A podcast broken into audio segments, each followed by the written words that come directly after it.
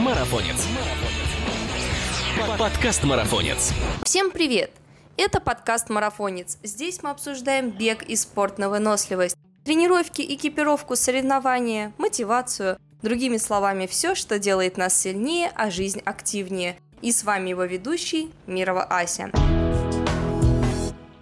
Спонсор сегодняшнего подкаста – Магний Диаспорал 300. Судороги ног мешают улучшить спортивный результат? Магний Диаспорал 300 при спазме икроножных мышц. В любое время, в любом месте один стик-пакет раз в день. Магний Диаспорал 300 для твоих побед. Подробнее о препарате вы можете узнать на официальном сайте diasporal.ru. Перед применением необходима консультация специалиста.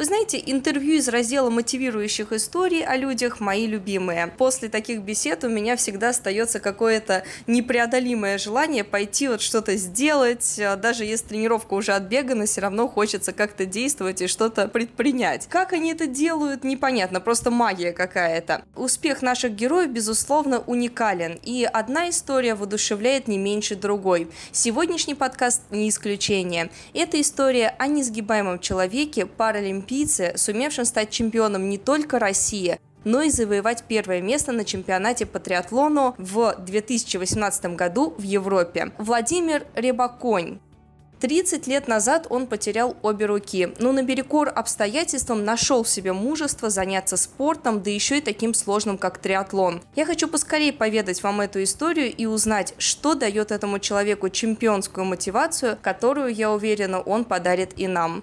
Лучше всего, наверное, рассказать получится только от первого лица. Так что приветствую нашего гостя в наших гостях марафонца виртуальных и делегирую эту задачу Владимиру. Мы ждем вашу историю. Добрый день всем друзьям, всем атлетам, всем марафонцам, спортсменам, а, кто участвует, кто начинает заниматься, кто поведать историю. Ну, то, что 30 лет назад, конечно, сейчас э, говорить об этом это было уже давно, вот случилась травма. А, каждый, конечно, переживает по-своему, но этот период э, можно назвать, так как говорится, забыть его, как говорится, скорее, но многие вещи, конечно, всплывают, и а, в некоторых случаях, конечно, это бывает отягочающим таким, как говорится, обстоятельством. А, что касается, допустим, есть такое слово реабилитация, которое я вообще просто приемлемить, то есть не приемлемить это слово, конечно, как-то такое. Если что, может быть, это вырежете. вырежете. Вот. Э, что касается реабилитации, это слово такое а, выдуманная, так говорится, терминология.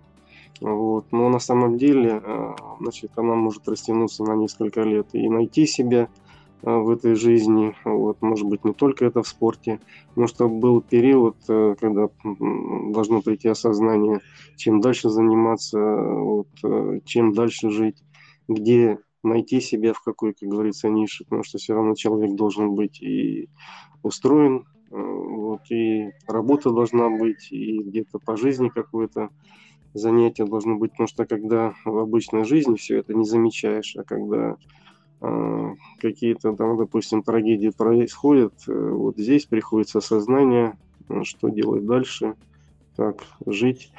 А спорт, он, конечно, очень-то помогает, но к спорту дорога была очень длинная, вот, так как я занимался в детстве спортом. Вот, э, в Советском Союзе было очень много секций разно, разнообразных. Вот, я ходил и в бокс, и в легкую атлетику, и в греблю, вот, в лыжи, биатлон. А, ну и так потом вот из нескольких видов, как говорится, все это, может быть, и формировался, как говорится, такой спортивный, а, спортивный характер, может быть, спортивный уклон, потому что нас а, всегда учили быть готовыми к труду и обороне. Вот, э, мы все, в принципе, прошли школу закалки эти и служили. Вот, и, естественно, когда сталкиваешься как с определенными трудностями какими-то, в плане ограничениями. То есть начинаешь как-то думать, как это сделать, как то сделать. Ну, в частности, допустим, когда а, нужно было по велосипеду что-то сделать, какие-то насадки, потому что вообще представить даже себе не мог, а, что значит сделать насадки в виде это протезов, а, вот, посадить их на руль и ездить по свободно на велосипеде. Это еще не говоря о том, что какие-то тренировки делать. Вот. Угу. И первые шаги были, конечно, вот выдумать вот эти вот первые прямые насадки, там где-то есть на фотографии, участвовал, э, был зимний, э, зимний рождественский тур э, в, этом, в Екатеринбурге, там из трех это этапов, и там насадки такие прямые, то есть мне все говорили, ты чисто как едешь, как, как шнобель, все это порывы ветра это ловил, вот. Но, тем не менее, первый опыт, вот он был такой. А потом нужно было э, как-то подумать, чтобы насадки в виде локтей положить, в районе кистей закрепить, и чтобы динамика была совсем другая.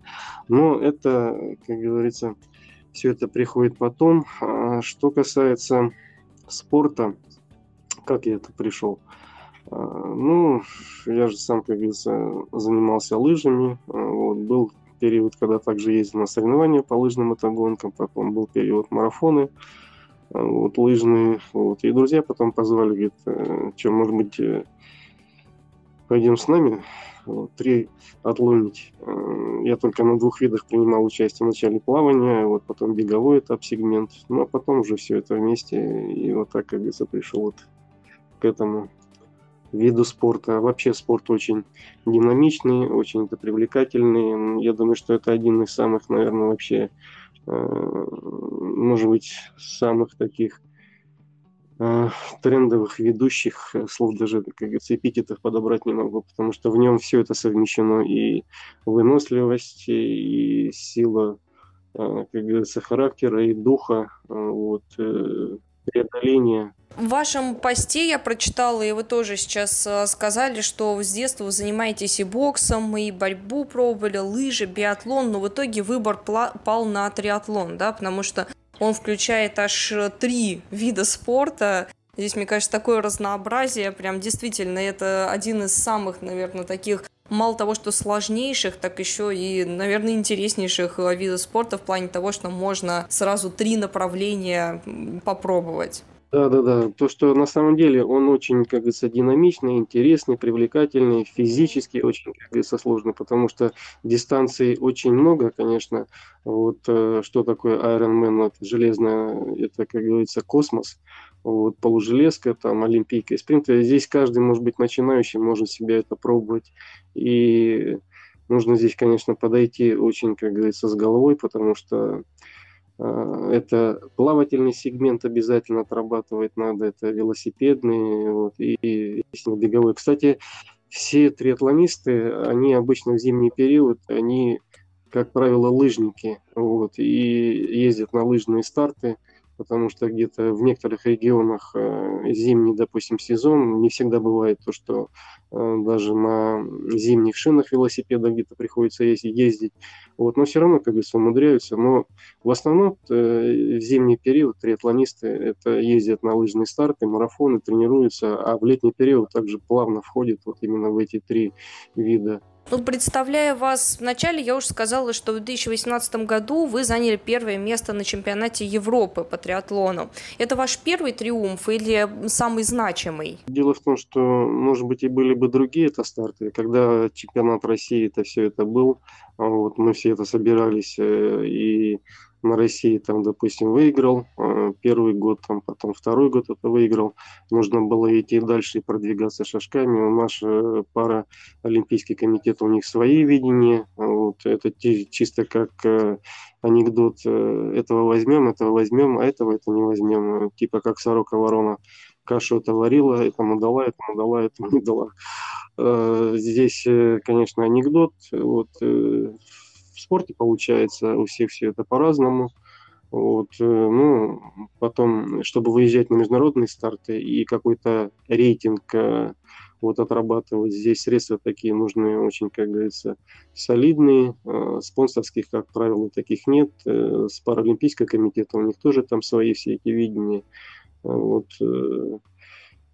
вот, ну, а, а, конечно, нужно было какие-то старты, и был это период примерно мониторили, на какие старты поехать. Ну, вот Европа полужелезная, это Вот, дистанция, в принципе, полужелезок уже было несколько, и был ты готов к этому. Конечно, он нужен был, этот старт. Но вот, э, выбрали этот старт, Европа в Ибице была. Вот, угу.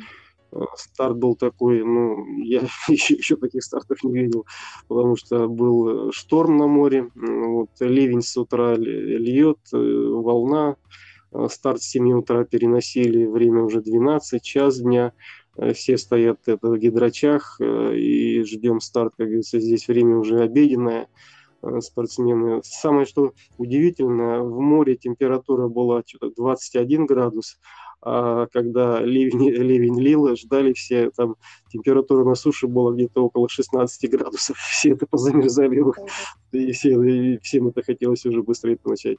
Но ливень прекратился, здесь около трех часов дали старт, но волна еще была вот, удивительно, то есть э, э, несколько тысяч человек, там было что-то около двух с половиной, две семьсот.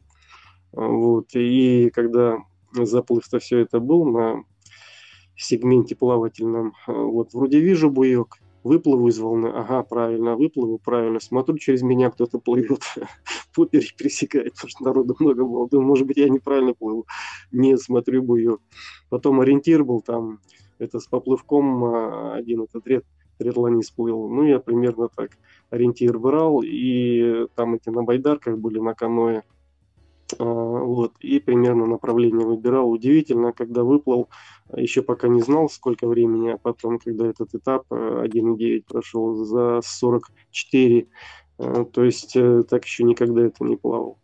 Вот. Ну и потом велосипедный сегмент, когда ушли все в горы, а вот, там такая горная часть э, довольно-таки приличная. А, после этого ливня намыло щебень, песок. Я когда на поворотах первые завалы увидел, ну все, здесь чисто вообще не завалиться. А, вот, ну, что было реально это торможение, вы же вылетаешь на эту мекину и, конечно, юзом там сразу не удержишься. Если это в толпе там едешь, естественно, завал будет. Но вот после велосипедного этапа, когда смотрю, англичане там большей-то частью получилось так, что бросали велосипеды и заканчивали этап, а потом сказали, ну, большая часть на велосипедном этапе отвалилась э, в связи там э, с проблемами с велосипедами, кто что-то какие-то там э, травмы это получил, потому что серьезный довольно такой этап был вот велосипедный экстремальный. Ну, а беговая часть уже чисто это пройти, вытерпеть, дожать. Вот прибегаю, смотрю, это ленточка. Конечно, э, просто это великолепнейшая полужелезка, впечатления настолько такие, э, в таких условиях вот именно волна, и когда э, велосипедный этап с этой щебенкой, и, ну, естественно, когда уже на беговой этап уходили, уже было темно, там это вечер, э, вот, просто фантастические условия, потому что тусовка вся вот эта, э, не то что бамонт, а вот это именно три отлонная семья, когда это вливается, и когда в конце, э, значит, все это собирается на следующий день, вот, значит, и англичане, там вся эта Европа, и французы, и испанцы – когда, кстати, первый это на, на Кубке мира был, и с, с, этим, с командой триатлонистом из Испании познакомился, вот, и получилось так, что когда был, э, значит, этап, когда приехал первый раз вот на Кубок мира, а, это, по-моему, был в Мадриде, ну, вот, у меня не было даже с собой, с собой этого костюма стартового, мне не испанский костюм дали, я, э, значит, в этом в этом костюме на старт вышел, и все думали, что снимают меня по местному телевидению. Испаньола! Владимира Испаньола! Вот, и, и, ну так, с многими-то контактирую потом. Вот, испанцы, когда вот э, тоже были вот на этих вот стартах, э, ну просто семья триатлонная, ну, я думаю, что одна из самых таких дружных, и когда собираемся, ну, это просто... Чем вы занимаетесь помимо спорта? Спортом одним, как говорится, жить, как говорится, не будешь, обязательно должна быть работа. Я, в принципе, когда после травмы, э, вот, мне, конечно, везло очень на э, таких это людей, которые просто ставили на, на путь, как говорится, истины и дали, можно сказать, путевку в жизнь. Обязательно, значит, нужно, чтобы была, конечно, работа, чтобы была, как говорится, применимость, найти свою нишу. Ну вот человек, мне который в комбинате Рученко Алексей Алексей Андреевич, э, как говорится, ему большое-большое это спасибо. И Рашникову Виктору Филипповичу, который также потом это поддерживал, и бывшему директору Рамазану, э, который, в принципе, и дал вот именно такое-то направление. Предложил учиться, вот я пошел это учиться, закончил э, факультет, факультет иностранных языков. Ну и так потом работа пошла, практика. Первая моя, как говорится, работка была, меня взяли на полставки именно корреспондентом. Вот.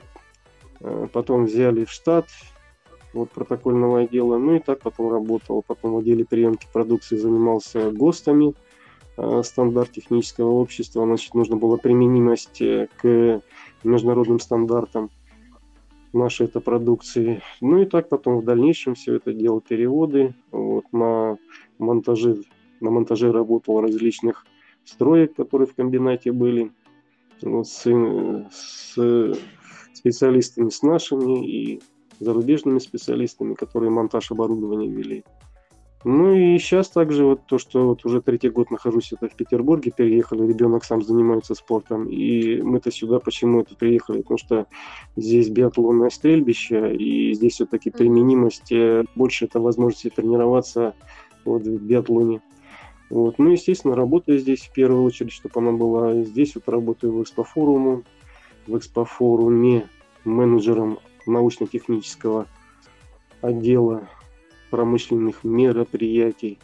Вот, то есть э, работа может быть не по своей особой этой специфике, на что это учился, но тем не менее это работа, которая э, дает возможности, естественно, развиваться, смотреть будущее. В сфере переводческой деятельности, получается, мы с вами коллеги. Я тоже переводчик с двух языков, оканчивала иньяс.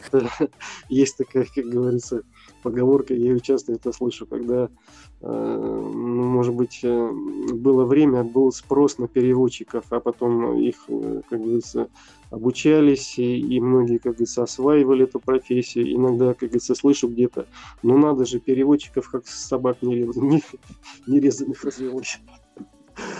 Вот, конечно, это очень сфера такая, как говорится, классная, и познаешь много чего, многое, и и для себя находишь тоже. Да, действительно, соглашусь, несмотря на то, что сейчас есть э, всякие крутые уже очень развивающиеся девайсы, да, и приложения там для перевода машинного, все равно переводчики, конечно, никогда, наверное, не будут заменены. Ну, в принципе, сейчас Google перевод э, очень такой интеллектуальный стал, но все равно в плане художественного перевода не дотягивает до человека. Ну, возвращаясь э, к нашей теме, вообще плавно подводя к всему вопросу, о чем я сегодня хочу поговорить, э, я знаю, что в вашем аккаунте идет сбор средств на протезы. Это специальные какие-то протезы для спортсменов. Хотелось бы узнать, насколько сложно достать такой механизм и производится ли такое в России, или это только на заказ делается? Почему так э, сложно достать и почему такая сумма требуется? Дело в том, что эти протезы не для триатлона и не для спорта, это для обычного бытового обслуживания в быту. Вот, они выполняют функции, э, то есть этими руками нужно также взять ложку, покушать самому, вот, э, выполнить какие-то движения, выполнить какое-то там, допустим, обслуживание, то, что человек делает обычными руками. Вот, конечно, такие тонкие это манипуляции они это не делают, но они облегчают возможность э, с самообслуживания э, именно в бытовом, в бытовом плане. Почему эти протезы именно там? А, когда протезировался уже много лет назад, по-моему, в 92 или 93 году. А, значит, э, мне вот э, с комбината помогли, значит, поехать, э, значит, через тогда был Тариели, по-моему, руководитель в Москве, вот, и они отрабатывали вопрос о возможности протезирования значит, в каком-то центре в таком это на научном, которые могли бы мне это функциональные протезы сделать. Вот меня вначале послали, значит, э, вот обок в Германии, там мне, значит, проверили полностью импульсные показатели, сняли возможности протезирования, где что можно сделать на и более функциональное. Ну и вот послали в итальянский центр протезирования, где, в принципе, сделали первые протезы, потом вторые протезы. И вот по этой вот технологии лицензионной с имплантантами они служат как усилители сигнала. Вот, в мышечных тканях это культи они стоят. А, и они облегчают э, вот именно функции этого движения. И вот сейчас э, эти вот протезы, они вышли уже из строя, и их периодически, конечно, нужно, а, нужно им сделать ремонт, профилактику. Вот. Э, но то, что сейчас вот это ну, ну, нужно уже протезы новые. А в связи, почему именно там это за рубежом, потому что у нас пока на территории России они пока не делают. Но а, возможно сделать. У меня были это предложения здесь из а, петербургской, значит, ортопедической организации Scalia Logic, были это с других. Э, вот когда э, сбор средств вот шел, и мне это предложение, значит, шли, что могу, можно сделать в мытищах, э, можно сделать еще где-то это протезы в ортопедических вот центрах. Я с ними, как говорится, на связи, вот объясняю, что именно какие-то протезы. А, и почему, как говорится, такая ситуация, вот, то есть у нас же комплектующие эти берут, а, значит, а, они либо вот боковские полуфабрикаты, там руки, кисти, локти какие-то, еще это детали, узлы, либо там американские протезы, вот. Своего пока у нас не производят, и из этих полуфабрикатов делают протезы. Вот. Но э, если брать из этих полуфабрикатов, как вот делают там, допустим, на, на территории России, эти протезы э, пока придут сюда, значит, за них нужно отдать э, пошлину, а потом какие-то еще налоги, вот, э, плюс еще свою это маржу, чтобы на, что, на чем-то это заработать, потому что все равно этот процесс трудоемкий и требует затрат определенных. Вот. И они получаются в итоге даже эти протезы дороже, нежели чем сделать их за рубежом. А сумма, это, которая формируется, это ну, чисто стоимость протезов, чистая, вот, допустим, сделали, то есть я их сразу это забрал и здесь.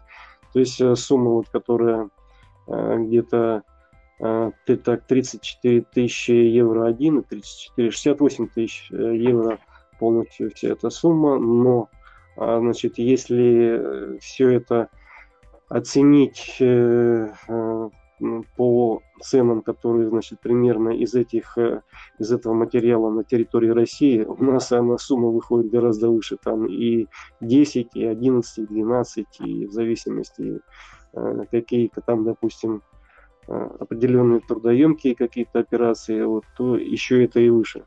В итоге получается за рубежом они дешевле может быть, не на порядок, но все равно дешевле. Вот в моем случае пока невозможно сделать в России, э, хотя через фонд социального страхования полностью, э, вот, э, полностью выходил, прошел комиссию, ни с этим, ни комиссия, ни, как говорится, нужно было одну комиссию пройти, потом еще мы с еще одну, потом в главном бюро собрал для них все эти документы, они мне первое письмо отвечают, ввиду того, что информация, значит, противоречивая, потому что у вас э, стоят там имплантанты, там невозможно сделать. Я им говорю, ну давайте, может быть, что-то сделаем. Но ведь можно же на территории России, но все равно как-то можно начать все это сделать. А, вот, э, и можно выйти, где, допустим, операции это сделать. Э, вот, технологично, может быть, сделать такие же протезы такого типа. И я думаю, что такие же люди есть, которые, которым нужны будут такие протезы, и они будут вас требованы. И Протезы, во-первых, конечно, что такое слово это протезы? Протезы нужны только для того, чтобы ими пользоваться. А так, чтобы сделать как игрушка, чтобы она была, конечно, это, это не нужно. Вот э, с этой вот целью, и, значит, э, вот я делаю вот эти вот протезы. Конечно, э, по средствам э, эту сумму, конечно, я не, никак ее, как говорится, не соберу, но здесь знакомые Давай мы тебе, как говорится, сейчас это предложим среди это своих триатлонистов, среди знакомых, среди близких. Э, вот, э, знакомый из, из э, железной команды, где мы сейчас это тренируемся, у Андрея Владимировича Домбита, наш, наш железный тренер. Вот ребята помогают через, через Инстаграм, он делают посты, Андрей это Соколов, который из журнала Три Life очень сильно помог мне на старт выбиться. То есть журнал Три Life также это организовал сбор это средства, и я вот, значит, да, да, чемпионат Европы при, принял это участие. Вот благодаря поддержке журнала Трилайф Андрею Соколову, который сейчас также, также поддерживает вот сборе средств на эти вот протезы. Ну и знакомые, все, все, кто есть, э, я даже просто представить себе не мог, а, который, может быть, даже и не знал даже их, и пишут э, там мотивация. Вот Светлана, которая ведет блог, она говорит, то, что, говорит, Володя, я говорит, э, даже говорит, столько не видел, вот тебе там пишут ты мотиватор.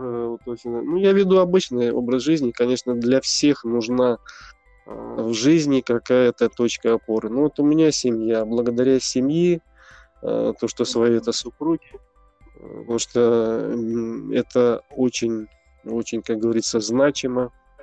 А, без этой поддержки трудно бы, как говорится, чего-то добиваться и не только в жизни, там, допустим, в работе, в спорте и в чему-то это еще. То есть поддержка, благодаря вот этой поддержке, и, может быть, есть какие-то результаты, не только это в спорте, но в жизни, да, я посмотрела ролик с э, телеканала ТАСС. Ваша жена, на самом деле, просто невероятная. Даже не знаю, кто из вас больший герой. Огромное ей уважение, как человека с большим сердцем. Да, я думаю, что это она самый главный герой, а я так, как говорится. Интересно узнать, как э, работают эти а, протезы в плане того, как шагнула вперед медицина, и можно ли надеяться на то, что другим людям такие протезы помогут более-менее вернуться к жизни и делать э, хотя бы те элементарные движения, необходимые для жизни. Насколько это удобно и как они работают? Медицина очень серьезно шагнула вперед. А вот, э, сейчас в этой клинике делают операции с органикой, э, то есть, э, ну, у кого, допустим, ампутация где-то там, э, и либо там кисть, фаланги, вот пальчики, либо там еще это какие-то, они производят вот именно материал, значит, ищут, как говорится, донора, а, и производит операции по адаптации донорских вот этих материалов, органики. Вот. Ну, что касается там, допустим, по локоти, ну, я слышал такое, что уже это делается, такие операции. Это все может быть и в будущем, может быть, какие-то значительные части тела а, будут уже, как говорится, реанимировать. Вот. А что касается этих протезов, ну, техника, конечно, не стоит это на месте. Но ну, вот за счет того, что материалы другие, и они также Э, по своей-то технологии, э, значит, их облегчают, потому что протезы, если ранее там, значит, которые делают, и даже здесь на территории России, там же ведь вот э, если с самого плеча до самого этой кисти, то есть сам это протез, значит, в локте стоит механизм, то есть движок стоит в кисти, стоит движок, потом все эти тяги, кисть сама, как говорится, тяжелая. Сам, допустим, протез один весит, ну, пускай около 6,5, около 7 килограмм.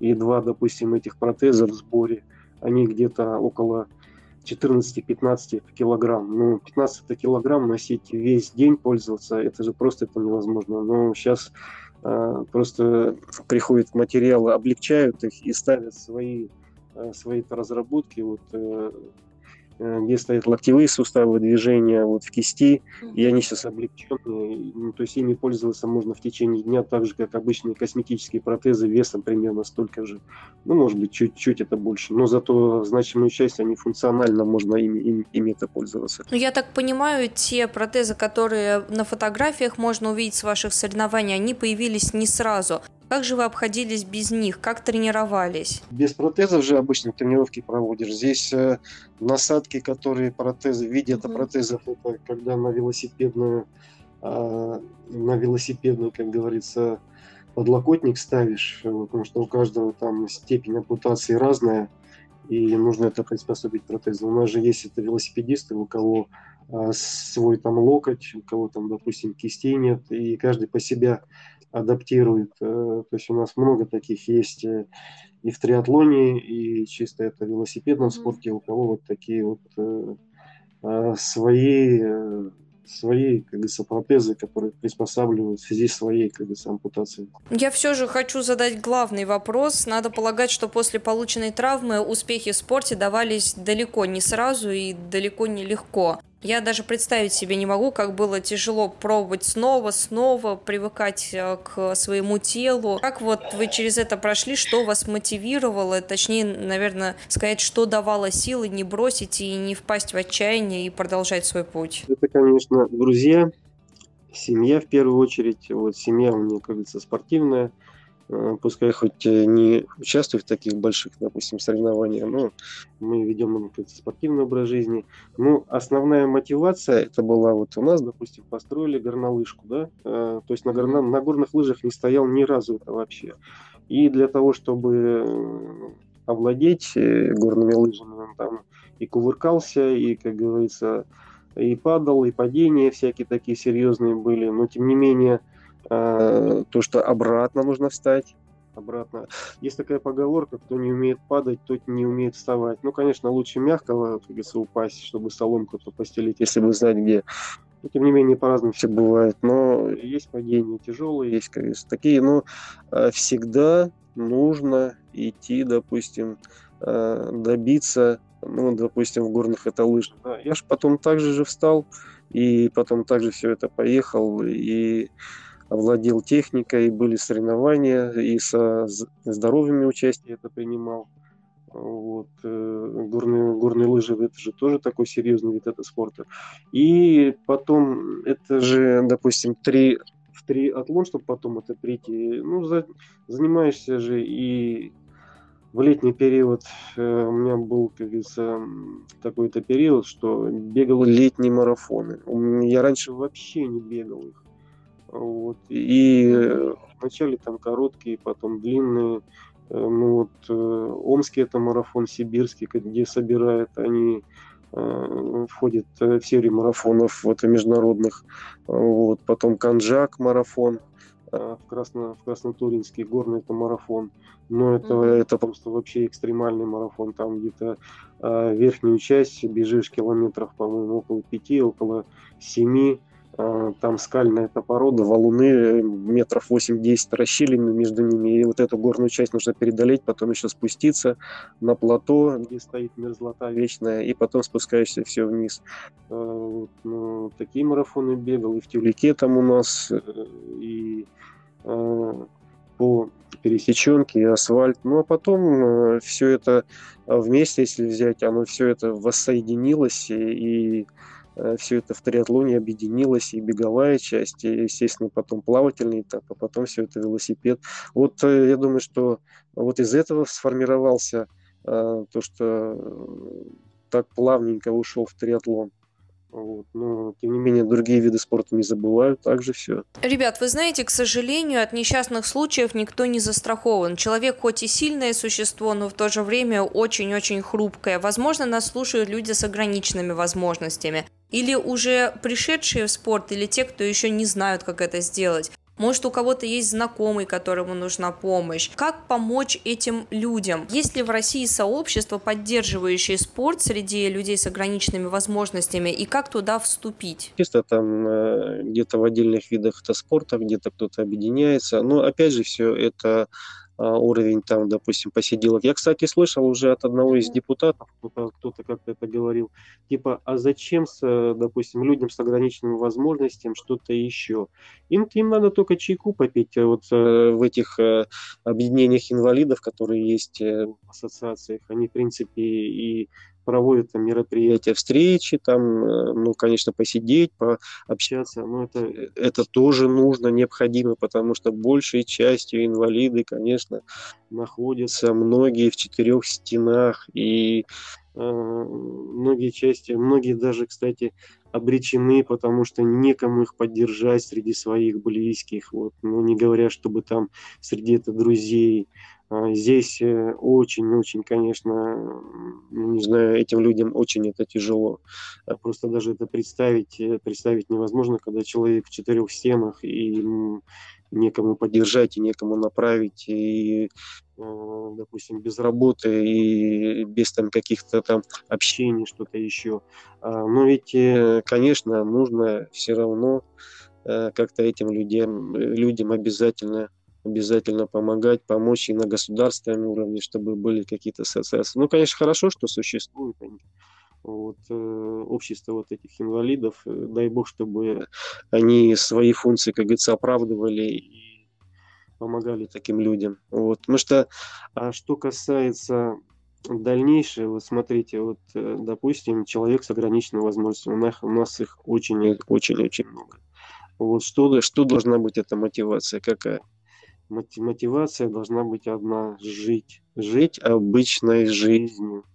А найти свое применение, применимость, э, ну, из, искать себя, что ты можешь сделать, что ты можешь, э, допустим, своей головой, своими руками что-то достичь, своим интеллектом, что-то еще, стремиться к чему-то. Но это обычная мотивация, так же, как для обычного это человека. Она также должна присутствовать и для человека с ограниченными возможностями. И я очень хочу, конечно, а, раз уже разговор зашел на эту тему, а, всем с ограниченными возможностями. Но это, конечно, терминология никак. Просто люди в, в силу каких-то физических ограничений, на самом деле они не ограничены в чем-то, просто ограничены в возможностях своих каких-то двигательных, э, в каких-то там а, интеллектуальных, просто еще, еще, еще-то каких-то. Вот. А просто хочу пожелать, ребята, надо обязательно искать себя в жизни, становиться э, на тот путь, который бы вас бы вывел к чему-то, э, вот к чего-то достигать. Я думаю, что у каждого человека, так же как у человека с какими-то возможностями физическими ограниченными, обязательно должен быть выбор. Вот эти люди также должны учиться, также получать профессию и вписываться в обычную жизнь. Так что я им хочу пожелать, ребята, делайте все, чтобы ваша жизнь стала, ну, хотя бы хоть чуточку немножко лучше. Конечно, а, обязательно хочется, чтобы и близкие поддерживали таких это людей. Обязательно была поддержка. Полностью согласна, поддерживаю ваши слова. Но вот хочется затронуть еще такую тему, может быть, она немножко такая противоречивая, как у нас в стране вообще обстоит дело с удобствами и социальной поддержкой для людей с травмами, вроде той, что получили вы. С какими трудностями вы сталкиваетесь э, в повседневной жизни? Я так понимаю, что вы проживаете в городе Магнитогорск, то есть это даже не центра... А, сейчас переехали в, в Питер. Несмотря на то, что Питер вторая столица считается, да, я думаю, что не все так э, хорошо с удобствами. Я думаю, что если что касается есть такая терминология «доступная среда», которую везде пытаются строить. И, в принципе, практически она сделана. Ну, ну где-то есть, где-то ее делают, где-то там учреждения, которые колясочники, чтобы могли подняться. Есть транспорт специальный, который для колясочников переводит. А, вот какие-то еще условия формируют. Ну, ведь э, вы часто видите, вот, допустим, в Петербурге, а, часто людей на, допустим, коляске вот, людей, которые там, допустим, с ножными, как говорится, приводом, которые ездят на коляске. Ведь очень редко вообще это увидишь. Вот. Э, где-то стараются там, кто-то свои перевозят, родственники, кто-то еще дает эту коляску. Это основное бремя ложится на своих близких, на свою семью.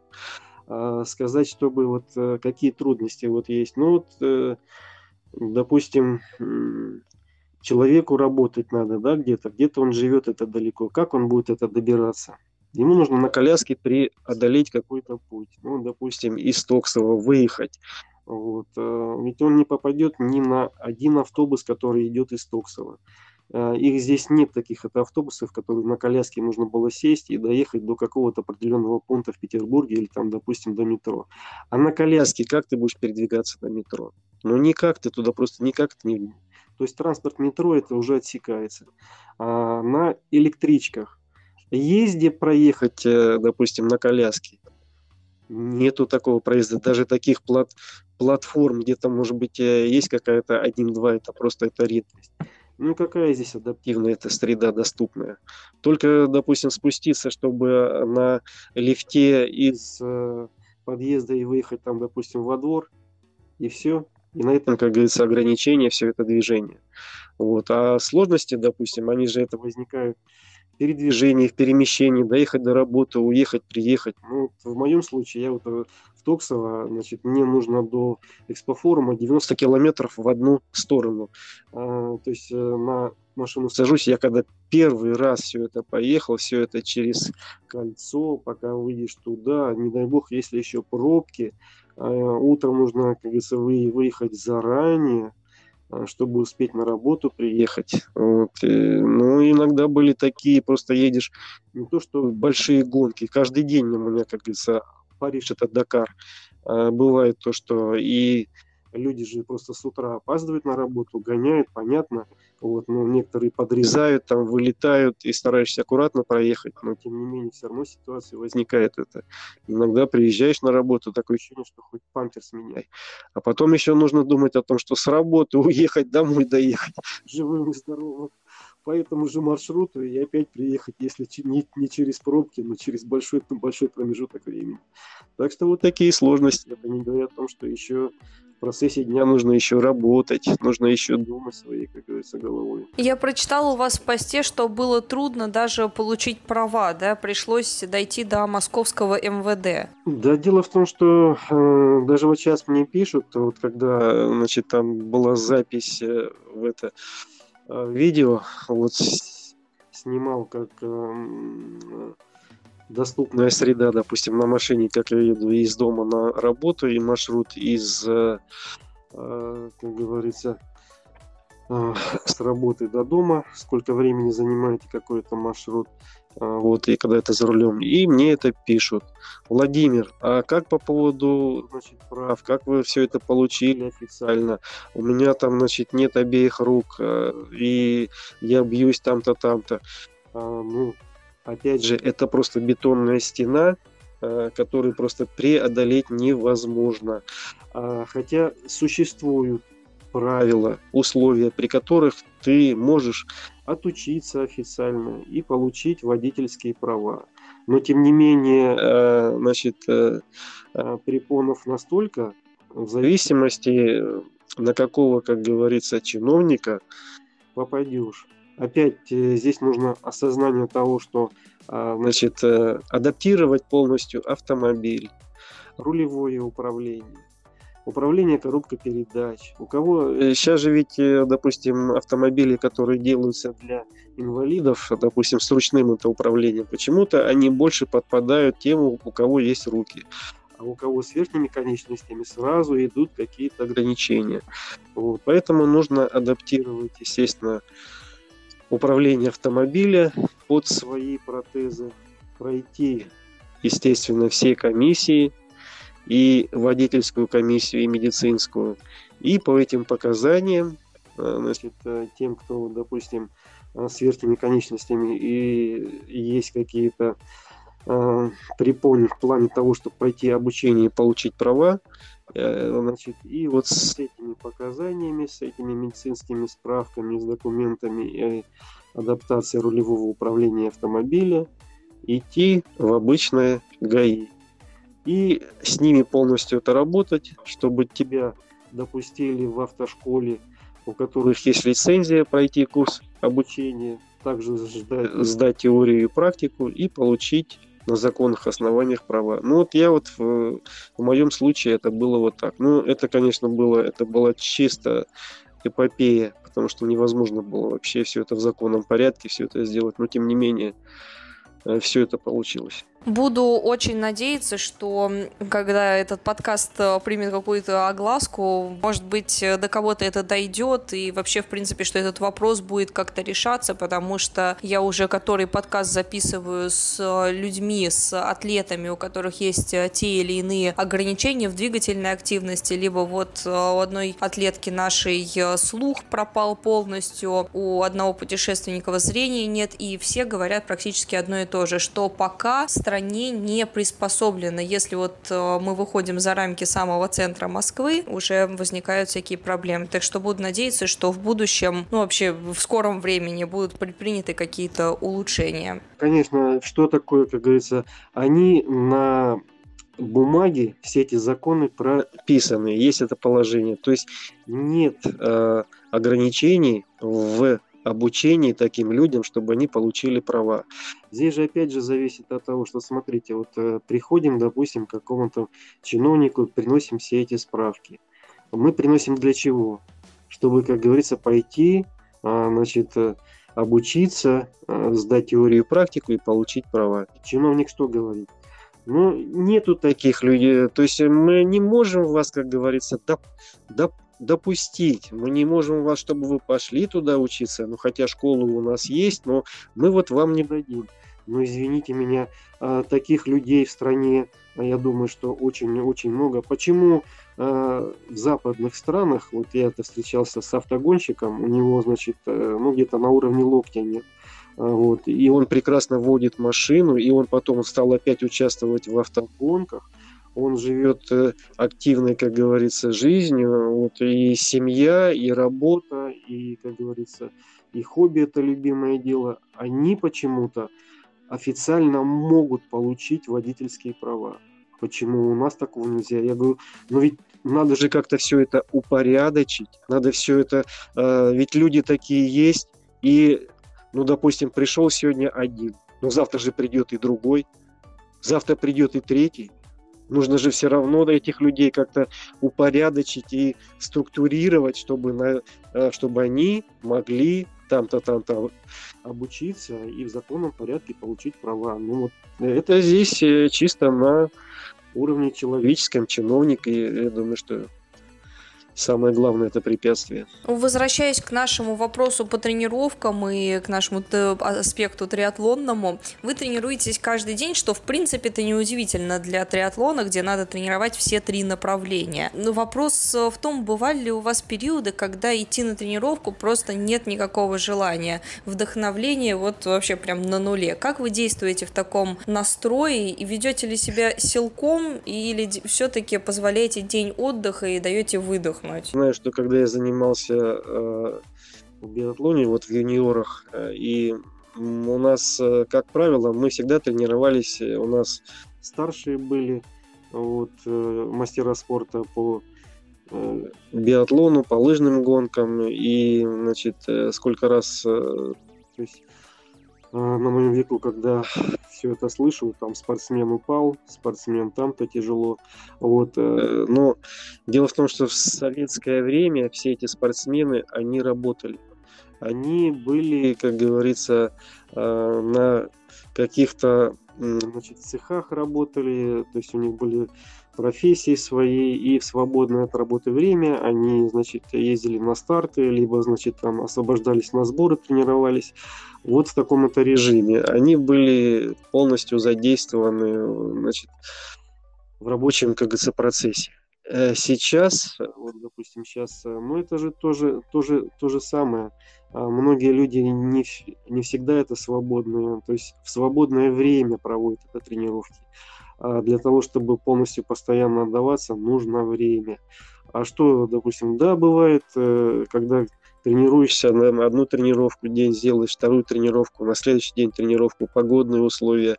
Вот бывает такая, что усталость, а если еще человек и работает, вот, допустим, э, вечером прихожу это с работы, поздно, допустим, выбираюсь, когда 8, когда в 9 вечера, думаю, что ну сделай тренировочку. Вот, сразу вспоминаю рекламу. А сзади стоят там такие это тяжеловесы, такие, как говорится, качки. А впереди тренер такой худой. И, значит, э, эти ребятки говорят, тренер у наш, ну просто зверь. А он худенький такой, таблетку берет, в рот ложит. Ну что, ребятки, потренируемся еще. А те уже стоят, уже без сил. Ну, говорит, куда деваться надо? И, конечно, себя ты заставляешь. Нет, надо пойти потренироваться. И потом осознаешь, ну, правильно сделал, что пошел, сделал тренировку. Правильно сделал. Но когда совсем уже а, усталость одолевает до такой степени, что и бывает, что не высыпаешься, и какие-то там условия, там, допустим, вот физически на самом деле это устаешь. Конечно, нужно давать отдых, обязательно восстанавливаться, вот, но тренироваться, я думаю, что чисто так же, как Боярский поет «Ап», и делаю шаг.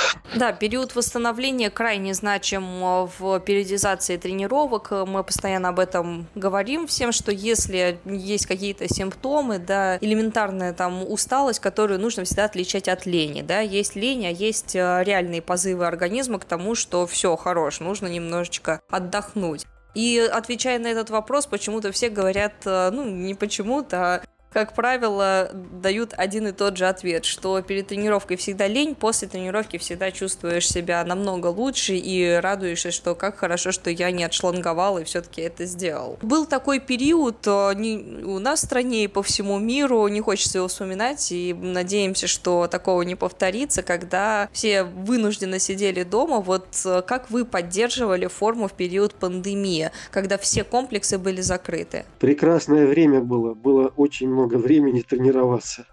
То есть э, мы же, естественно, в, ком в комплексы же не ходили, но все находили, как говорится, возможности. Можно было куда-то, а, ну не Кто то, что хотел, там у, уединиться, да, можно на балконе, можно там э, где-то в квартире, можно где-то в лесок можно еще куда-то. Я думаю, что времени было просто прекрасное время, чтобы это тренироваться. Ну, я соглашусь, здесь э, какая-то прекратилась суета. Я хоть работаю на удаленке, не могу сказать, что мне постоянно нужно куда-то на работу ходить. В принципе, у меня в жизни ничего особо не поменялось. Но как-то прекратилось вот это расхаживание туда-сюда и потери часов на транспорт. И столько времени вообще появилось. И кто хочет, всегда найдет, в принципе, да, там вон Некоторые ребята себе в гараже установили, сделали и бассейн, и станок поставили, беговую дорожку, подготовились к чемпионату. Абсолютно, да, да, да. Здесь э, просто на что, как говорится, э, как говорится, гораст. Я думаю, что у нас не то, что там это кулибины, а у нас, э, я думаю, большая часть... Почему, как говорится, русские такие это выносливые, и есть такая поговорка, русские долго-то запрягают, но быстро ездить.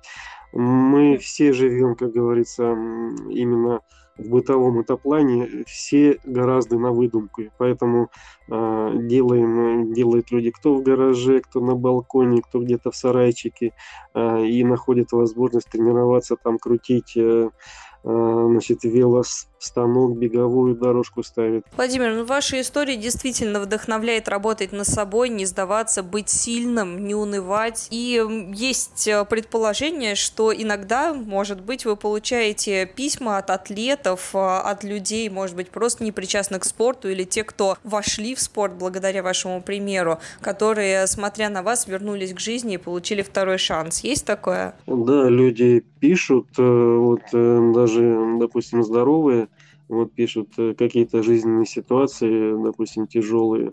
Вот, конечно, я думаю, что это у каждого человека они могут быть, потому что и стрессовые ситуации, мы, в принципе, все живем в таких условиях стрессовых, э, ну, где можно не только, не только выживать, э, думать о хлебе, как говорится, насущном, а о будущем, смотреть, ну, допустим, что тебя в будущем ждет, э, что-то как-то стремиться к чему-то. И бывают случаи, когда, конечно, опускаются руки и тоже это пишут.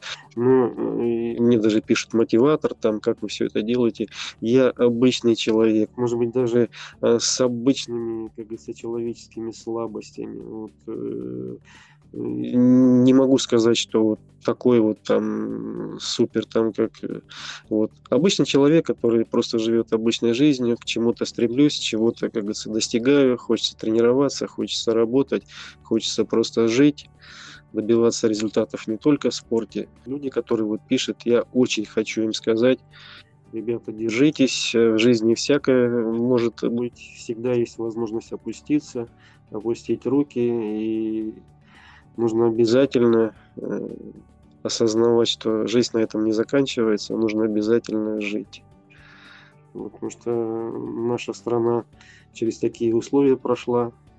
Наши дед, деды, наши отцы, вот, которые еще даже в более жестких условиях, тем не менее, они жили, хотели жить, стремились жить.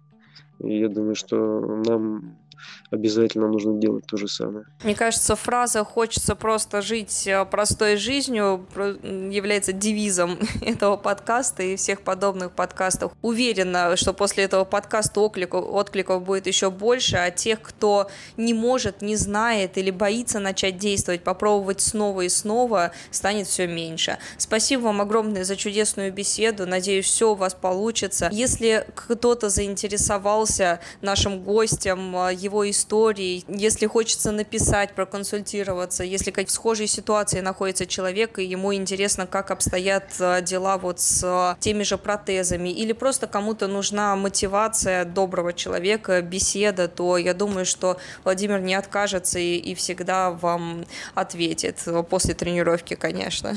Абсолютно верно.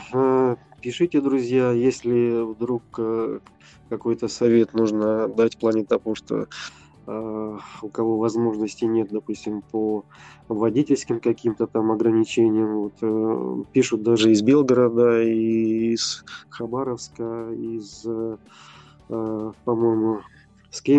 Вот тоже э, писал молодой это человек по поводу прав. Вот. Ну, по разным, как говорится, моментам, если нужно дать, ну не то что совет, я не могу сказать, что я, допустим, консультации даю, но угу. как-то помочь, морально, морально поддержать, я всегда вас поддержу. Мы говорим нашему гостю до свидания и желаем успехов. Мы ссылочку обязательно дадим в описании, как всегда, к подкасту, так что обязательно заходите, и там вы можете увидеть э, посты, отчеты нашего гостя о со собранных средствах э, на новые протезы, и, может быть, кто-то из вас откликнется помощью, будет очень круто с вашей стороны. Спасибо вам огромное за подкаст. Спасибо вам, ведущая, спасибо всем друзьям, спасибо большое за поддержку. Напоминаю, что спонсор сегодняшнего подкаста – Магний Диаспорал 300. Один стик-пакет один раз в день против судорог ног. Магний Диаспорал 300 для твоих побед. Перед применением необходима консультация специалиста. А я напоминаю, что с вами был подкаст «Марафонец». Здесь мы обсуждаем бег и спорт на выносливость. И не забывайте подписываться на нас на тех платформах, на которых вы нас слушаете, ведь впереди еще столько всего интересного. Пока!